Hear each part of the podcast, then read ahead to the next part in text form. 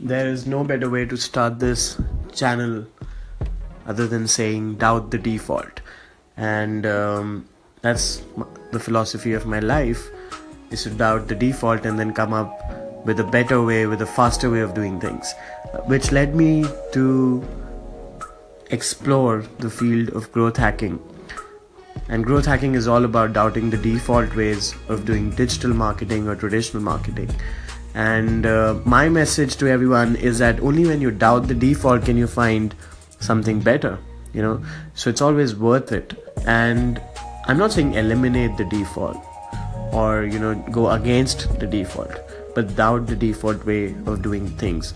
Doubt whatever has been given to you by default. Doubt your citizenship, your passport, doubt your religion, doubt your uh, job, doubt your college degrees or whatever has been given to you by the society whatever has been given to you by default doubt it and hence you'll figure out a better way and a faster way of doing things